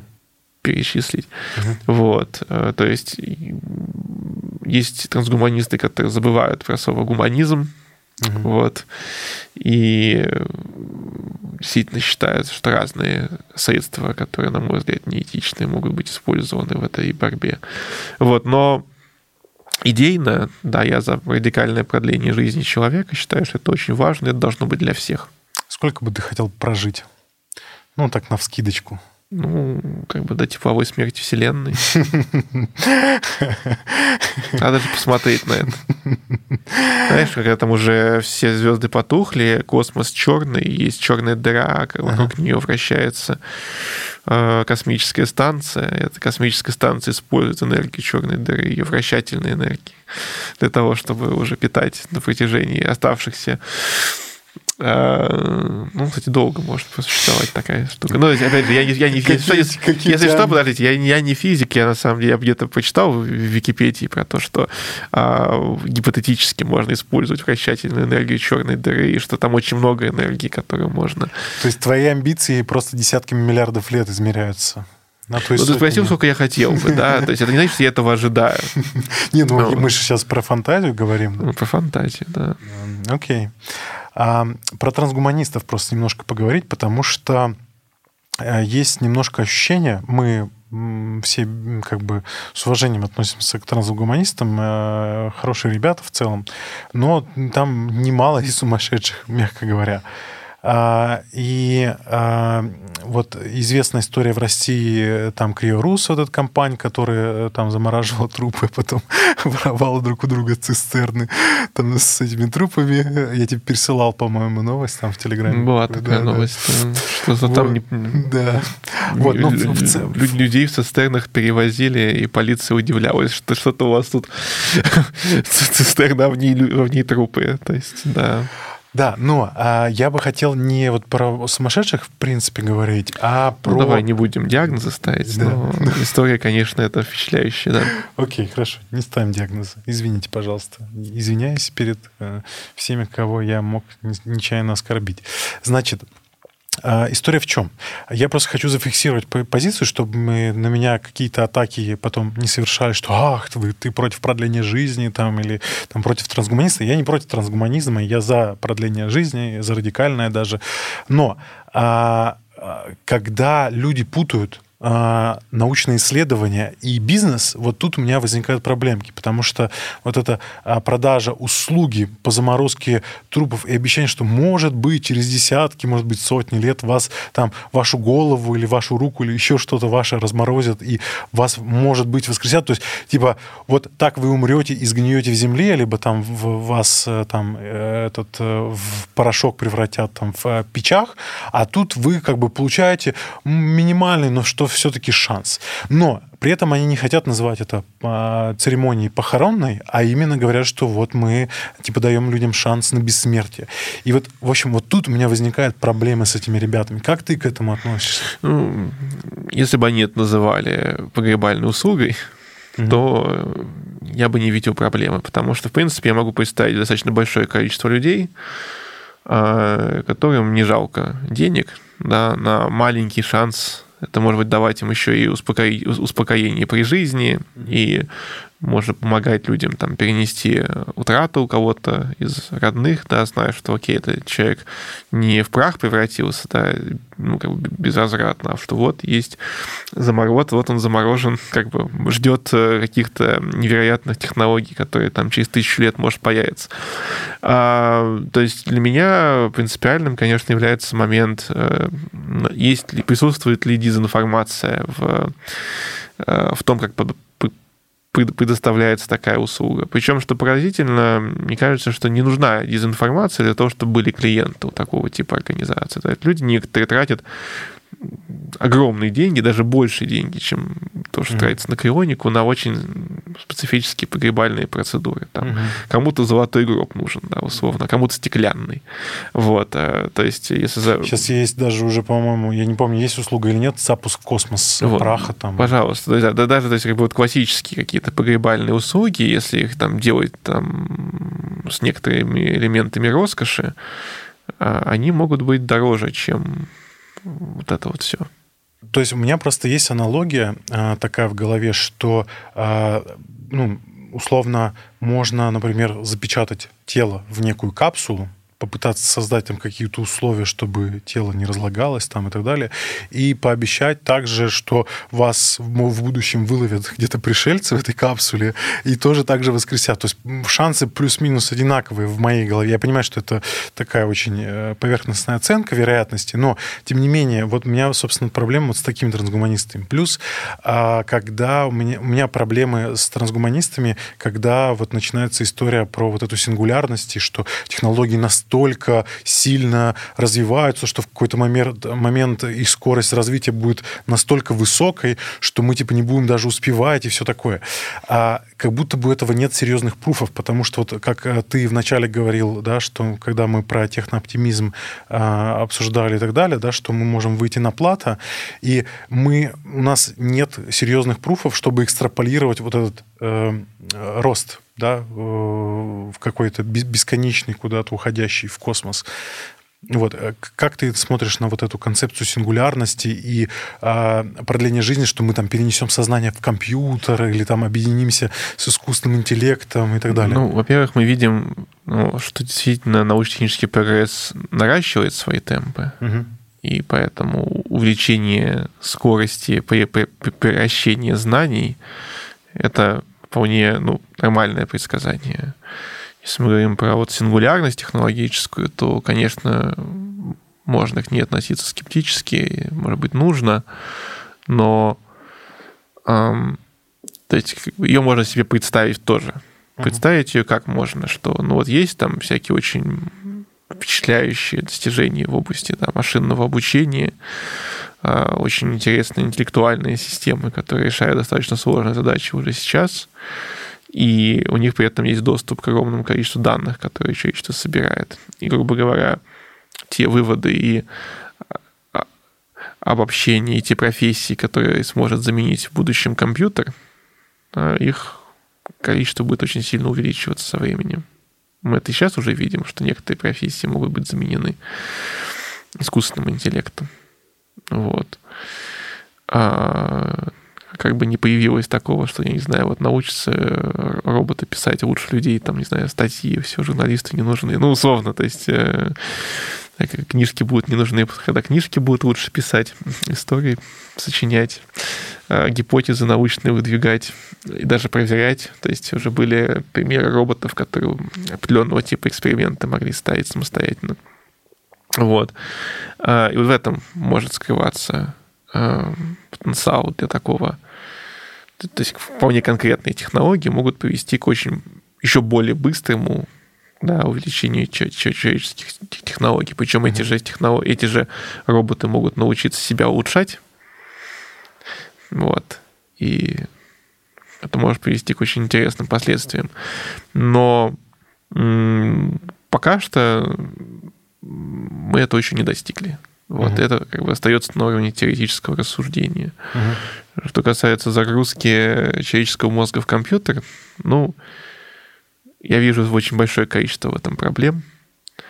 Ну, даже есть проблема такая, что вот предположим, что я появилась бы какая-то невероятная машина, угу.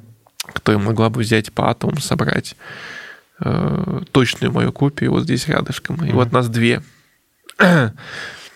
Есть Это я... парадокс корабля Тесея, да? Ты знаешь? Ну, не совсем, но то есть просто представим себе, что мы не, мы не разбираем меня, мы mm-hmm. каким-то образом взяли, сделали точную мою копию вот здесь mm-hmm. рядом.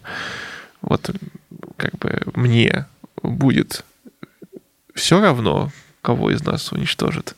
Это вопрос открытый на самом деле, потому что я не понимаю, как бы как к нему поступиться, потому что объективно мир не изменится от того, условно, я после этого лазером дезинтегрирует меня или э, вот эту копию. Угу. Но есть такое субъективное ощущение, что я бы не очень хотел согласиться на так, и что мы вдвоем с этим объектом будем топить э, за а, разные... А, подожди, а откуда взялась дилемма, что нужно кого-то обязательно уничтожить? Нет, дилемма это не берется. Ага.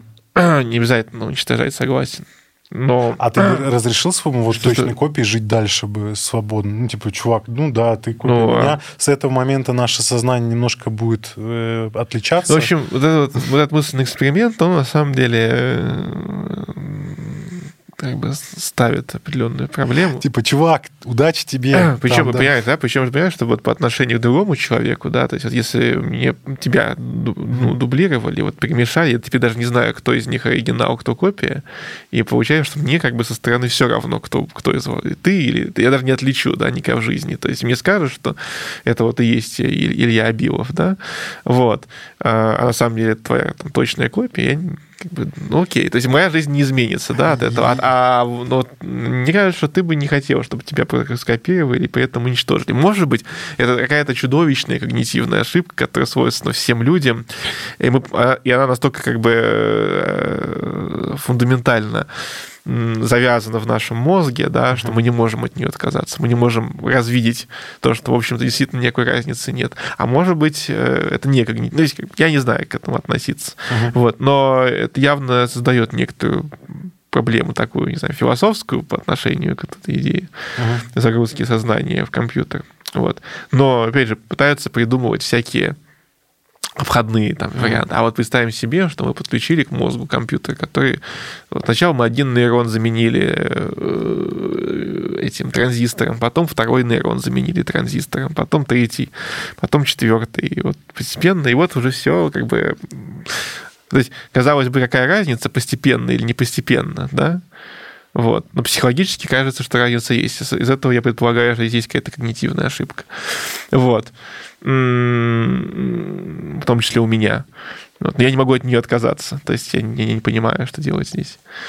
Вот, и как к этому относиться. Но в любом случае, для того, чтобы создать точную копию там, мозга, да, это нужно невероятные работы проделать по как минимум оцифровки этого мозга, то есть нужно каким-то образом его структуру визуализировать, проанализировать, детализировать до мельчайших подробностей, чтобы получить такую же систему которая вела бы себя в любой ситуации так же, как я.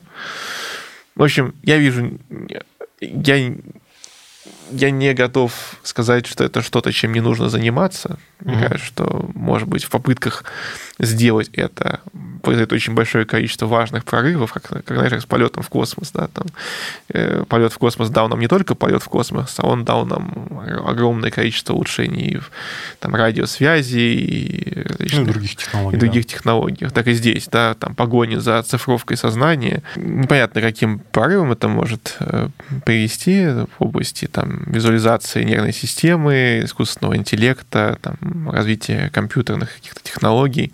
Поэтому пускай этим занимаются, там посмотрим. Вот. Но я не ну, я, я не рассчитываю на то, что угу. мой, мой путь к бессмертию лежит в оцифровке моего сознания. Два вопроса, постараемся покороче, а, про биохакинг. А, как, как, какое у меня, какая у меня претензия вообще к биохакерам? А, я не против биохакеров, тоже опять же подчеркну. И как бы каждый хочет, как он хочет, э, и что делает со своим организмом. В этом плане я за свободу. Но а, как будто бы в этом нет никакой научной ценности, потому что мы не извлекаем реальных данных, и субъективные какие-то а, штуки, из них нельзя никаких сделать выводов, не померить, не измерить и так далее. Как ты относишься к биохакингу? Я знаю, что ты как бы э, в целом, ну, ну как бы не радикально как-то против этого, но ты пару раз критиковал биохакеров. Я был как-то на дебатах на ученые против мифов, там были дебаты про биохакинг, я там подробно свою позицию излагал.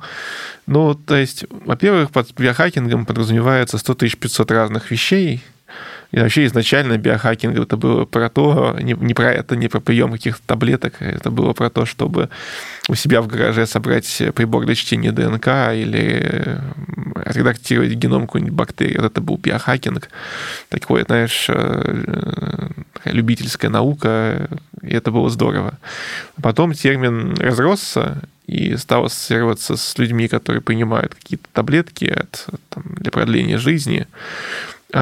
А, но при этом на этом термине стали еще паразитировать различные просто откровенные шарлатаны, которые там предлагают с космосом соединиться или там а, ауру свою откорректировать. И они тоже себя называют биохакерами. Вот к этому всему Значит, поэтому нужно разделить, да, значит, ко всяким людям, которые всякую эзотерику толкают под видом биохакинга, а, ну, я отношусь крайне негативно, то есть это просто ну, а, обман или самообман. Люди, которые решают э, принимать какие-то препараты, которые еще экспериментально себя не доказали, как лекарство от старости, но вот они на себе как бы ставят в кавычках эксперимент.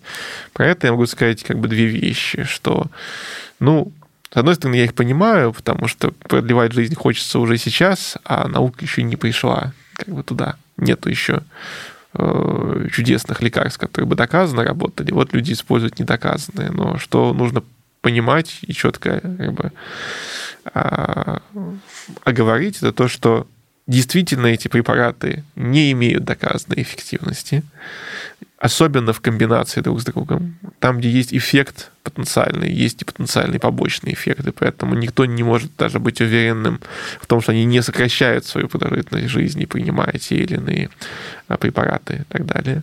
А, нельзя называть то, что они делают с собой и научными экспериментами, потому что нету контрольной группы, не говоря уж о том, что нету большой выборки. И нет надежной фиксации. Нет рандомизации, нет, ну, ничего нет. То есть не все элементы э, научного метода выкидываются в ведро. Вот. И э, было бы, конечно, чуть-чуть лучше была бы ситуация, если бы эти биохакеры э, пытались заниматься любительской наукой хотя бы в том плане, что, окей, вот возьмем какой-нибудь препарат, который они считают полезным, вот возьмите, соберитесь там 100 биохакеров, разделитесь случайным образом на две группы, проведите слепое исследование, uh-huh. да, то есть хотя бы сделайте это, ну, для себя, если вы для себя это сделаете, но сделайте для себя это так, чтобы хоть какие-то выводы можно было бы сделать потом uh-huh. о том, сработало это хоть как-то, улучшило это какие-то показатели, или хотя бы ваше самочувствие или нет. Вот. При том, что их достаточно много, и они могли бы такое сделать. Там деньги они тратят, некоторые из них очень большие на странные вещи. А так человек принимает 30, ну, там есть люди, которые принимают там 30-100 даже таблеток разных и думают, что это будет хорошо. То есть там нагрузка на, на печень, на почки может быть существенная от этих препаратов. А, наверное, они об этом в курсе наверное. Ну, то есть, как бы это может быть что-то типа, не знаю, обсессии какой-то или еще что-то. Ну, в общем, я этого не понимаю, никому не рекомендую.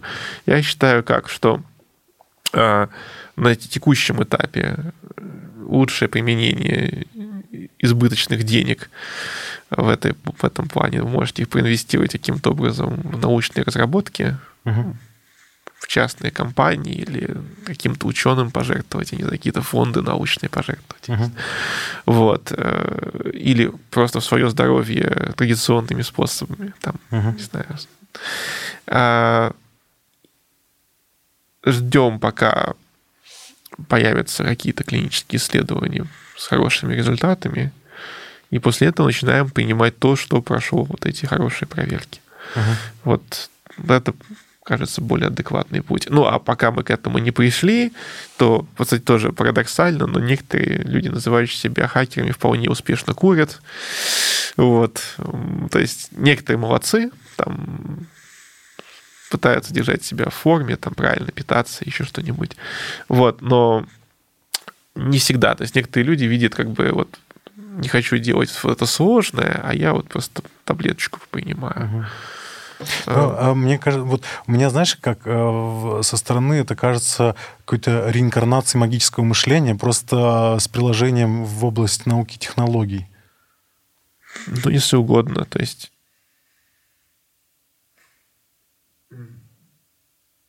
игнорируются нюансы mm-hmm. очень многие, что не всегда хорошая даже теория оказывается работающий на практике. То есть мы думаем, что вот, да, вот так должно сработать, да, это должно там помочь, но потом выясняется, что есть какой-то нюанс, угу. за которого это работает совсем не так, как мы хотели. А ты пишешь книгу про старение. О чем эта твоя книга будет? Э, можешь коротко рассказать? Я где-то уже треть, наверное, написал. А, она ну, начинается, ну, это научно-популярная книга про старение, начинается она, как обычно, с более лайтовых вещей, которые доступны широкой аудитории, и постепенно углубляется в детали того, как устроено старение. Угу. Вот. Но вначале я пытаюсь людей замотивировать на то, что вообще, в принципе, продление жизни — это важно и хорошо, потому что это не всем людям очевидно. Вот. Ну и делюсь, соответственно, соображениями о том, почему это не приведет к каким-то катастрофам перенаселения или вечным диктаторам. Uh-huh. Вот, точнее, что это не, не совсем связанные вещи. И это не приведет к тому, что вы будете 300 лет жить дряхлым стариком. Да, вот такого рода базовые мифы, их нужно развеивать. Вот. Но я при этом стараюсь рассказать не только про механизмы старения, но и про то, про эволюцию старения, про вот эту самую антагонистическую плеотерапию, про то, почему э, эволюция не всегда отбирает долгоживущие организмы, от чего зависит эволюция долгожительства в масштабах угу. э, там, видообразования или э, изменчивости какого-то вида. Э, но и потом к, переходим к конкретным механизмам старения, как они устроены, э, что является Э, э, как мы можем подействовать на этот механизм, какие есть работы, где удавалось уже увеличить продолжительность жизни тех или иных модельных организмов. Вот. Ну, я стараюсь э, включить вот прям все самые последние исследования в этой области. Угу. Вот, потому что каждый год выходит невероятное количество статей про старение. То есть наука постоянно обновляется, и вот нужно, чтобы была свежая книжка про свежие достижения в области. Но с предысторией о том, как это все развивалось. А, и книга выйдет на английском, потом будет переведена на русский и другие языки, да? Ну, сначала на английском, потом mm-hmm. на русский, про другие языки пока не думал. А вот. на украинском? Ну, если кто-то захочет перевести, пожалуйста. Okay. Вот, э, ну, собственно, пишите, если вы Я захотите. не владею, к сожалению, этим языком. Вот. А, в общем, изначально да на английском, и в этом есть свой определенный челлендж. Mm-hmm. Вот, потому что, ну, с одной стороны, я э, для меня английский это специфический язык, потому что ну, все научные статьи, которые я читаю, читаю на английском, да, и все научные, научные статьи, которые я писал, я писал на английском, вот, и поэтому английский язык, он для меня отличается от русского в каком-то смысле, тем, что русский язык мой более обогащен а, разговорным, разговорным, угу. разговорный, еще английский язык у меня более обогащен терминологией. У меня бывает такое, что я какой-то термин хорошо знаю на английском, на русский даже не знаю, как его произнести. Близк, быстрый. 200 а, лет а, дряхлым стариком или 100 лет здоровым бодрячком? Ну, наверное, сто лет здоровым бодрячком лучше, чем 200 лет дряхлым стариком, но если что, это ложная дихотомия. А это на то и блиц. А, считаешь ли ты а, допустимым, что а, религия или религиозные структуры вмешиваются в научную этику и как-то влияют и оказывают давление? На ученых, на, на их эксперименты. Ну, есть далее. конкретные области, да, там те же работы с эмбриональными какими-то линиями или клетками, а, или там искусственное плодотворение или генная инженерия человеческих эмбрионов. Так что вмешательство есть. Мне кажется, что оно неуместно, потому что тут и не к тому, что нужно выкинуть вообще всю этику в мусорное ведро, но этика должна быть, естественно, светской, а исходить из минимизации страданий а, людей, а не из каких-то странных постулатов, которые основаны на какой-то книге. То есть ты предлагаешь их игнорировать, а не в большинстве. Поэтому с этим тоже можно что-то сделать. Например. Нет, все в рамках гуманизма. То есть э, нет, ну, переубеждать. Окей, хорошо, переубеждать. А, вопрос... А, так, а, собственно, вопросов, наверное, больше нет. А, ты, давай такой ты еще сказал Блиц. Блиц тебе из двух вопросов, что ли? Нет, давай еще вопрос. А, а, что бы ты сказал, оказавшись перед Богом? Что? Ну, ведь если бы Бог существовал, вот ты попал.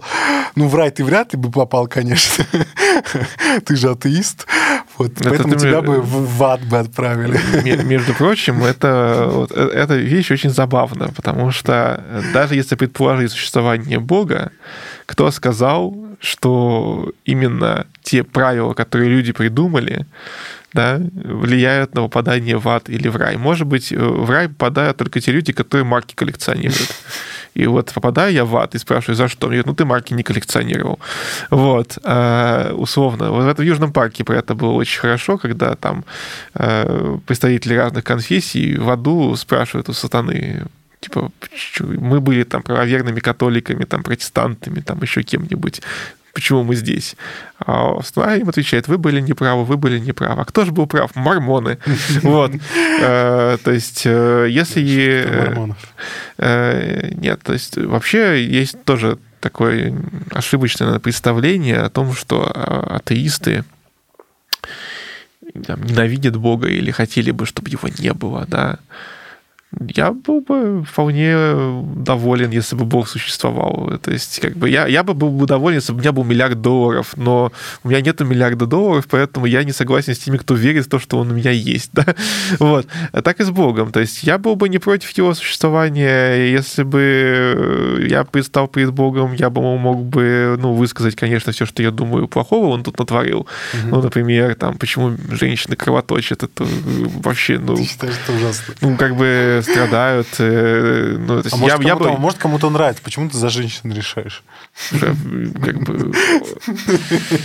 Значит, э, кто, хочет, мог бы добровольно... А, то есть, чтобы опция была, окей. Пусть хотя бы опция была бы, да, переключатели, триггер. Ну, плохой инженерный дизайн. То есть, mm-hmm. как бы я бы за геном человека я бы ему предъявил. То есть, э, я бы ему сказал, чувак, ну вот у нас 3 миллиарда букв геном, из них 10% реально важно, остальное что-то нафига там может, там еще скрытую Библию там записал куда-нибудь туда. То есть ты бы ему претензии предъявлял? Ну, вообще, у меня к нему много претензий, да. да. Ну, то есть претензии в плане, ну, содержательной критики. То есть не в смысле, что ты там, не знаю, угу. что вообще учудил такое. Вот. Так что вот. Ну и, кстати, в общем, возвращаясь к теме, что там вполне может оказаться, что публика в раю или в аду совсем не так себе представляют верующие. Вот. Угу. Окей. А, я напоминаю, что в прошлом выпуске с Сашей мы а, разыгрываем книгу за лучшую конспирологическую теорию с его автографом, поэтому вы можете а, посмотреть выпуск, досмотреть до конца. И вообще в каждых наших роликах в конце есть конкурс, поэтому не забывайте.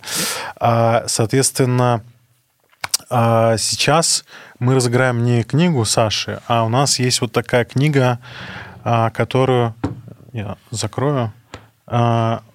Open Longevity, а, а, как устроено старение и что с ним делать. Это издали а, наши друзья. Расскажешь, ты просто писал ну, я, рецензию. Я, да. я писал рецензию да, на эту книгу. Если что, я сам к ней никакого отношения не имею. Вот видите, красивая, с красивыми картинками. Вот. А, ну, книжка про различные механизмы старения. Мне кажется, все-таки она ориентирована чуть больше на людей, которые уже в теме угу. и хотят расширить свой кругозор по некоторым конкретным областям, аспектам этого самого старения. Вот. Хотя оформлена она как такая, типа, очень качественный научпоп, но при этом по содержанию она более хардкорная, более хардкорная да, чем, угу. мне кажется, для широкой аудитории. Но тем, кто хочет углубиться, я там никаких там, косяков, не знаю, не нашел. Угу. Вот, написано грамотно. Вот. И идеи отстаиваются там очень правильные. Uh-huh. Вот. А само Open Longevity — это как раз организация, которая занимается такой идейной борьбой со старением, uh-huh. созданием сообществ. Э, у них там есть свои какие-то научные проекты, ну, связанные со старением. Есть э, сообщество, такой проект называется ATGC, АТГЦ, ну, все четырех нуклеотидов ДНК, uh-huh. где собирают людей, которые заинтересованы тематикой борьбы со старением, там, профессионально, э, которые, там, люди есть разные, там, программисты, биологи, uh-huh. геронтологи, разные люди разных профессий, которые хотят каким-то образом объединиться в с целью борьбы со старением. Uh-huh. То есть там такой еще активизм ведется. То есть, э, что ну, у Михаила Батина, который вот руководит этим всем, вот у него есть такое видение, что нужно как можно большее количество людей завлечь э, в эту тему борьбы со старением, чтобы доносить до общества, что вообще такая проблема существует, представьте себе, да, uh-huh. и с этим нужно что-то делать, давайте больше людей будут что-то с этим делать, потому что чем больше людей будут с этим что-то делать, тем больше шансов у нас дожить до каких-то технологических прорывов. Uh-huh. Вот, так что вот есть такая организация, есть такие проекты, у них есть такая книжка. Угу. А конкурс такой у меня сегодня. Так как мы сегодня говорили про продление жизни и старение, то а, нужно написать в комментариях а, на Ютубе, а, если у вас было пара сотен лет с запасом к обычной жизни, что бы вы, на что бы вы их потратили? И самая прикольная история, на что бы вы потратили а, вот эти лишние пару сотен лет, Мы отправим книжку с автографом, подписан, ну, подписанную Сашей. Ну, книга не его авторства, да, подчеркну. Ну, может, Но... быть, может быть, позвать авторов. А, может быть, может быть, кстати, да, если я с Мишей договорюсь, может быть, мы еще от авторов подпишем. Ну, в любом случае, от Саши мы подпишем просто потому, что он наш гость, и это будет такой прикольный артефакт иметь у себя okay. в библиотеке а, книжку с твоим автографом. Вот, а, поэтому пишите. Спасибо тебе большое, что ты пришел. Спасибо. Да, до скорых встреч. А, это был подкаст «Страх будущего». Подписывайтесь на канал, ставьте лайки, колокольчики, звездочки. На аудиосервисах э, мы есть э, в iTunes, в Apple подкастах, мы есть э, в Яндекс Музыке и всех других сервисах. Мы есть даже на Яндекс.Дзене, в ВК и так далее. Все ссылки есть в описании. Ссылка на телеграм-канал Саши также будет в описании, поэтому подписывайтесь и до скорых встреч. Страх будущего. Друзья, это был подкаст «Страх будущего». Мы говорим о настоящем и прошлом, чтобы лучше разобраться в будущем. Сегодня у меня в гостях был биолог и популяризатор науки Александр Панчин. Мы говорили о старении, продлении жизни и вообще во всех нюансах э, более подробно обсудили, чем получилось в прошлом подкасте. Поэтому, надеюсь, вы оцените такую дотошность и э, поддержите этот подкаст лайком, комментарием, э, поделитесь с друзьями, поставите оценки в Apple подкастах, Яндекс Музыке и других сервисах. Все ссылки есть в описании. Обязательно подписывайтесь, смотрите и слушайте там, где удобно. thank you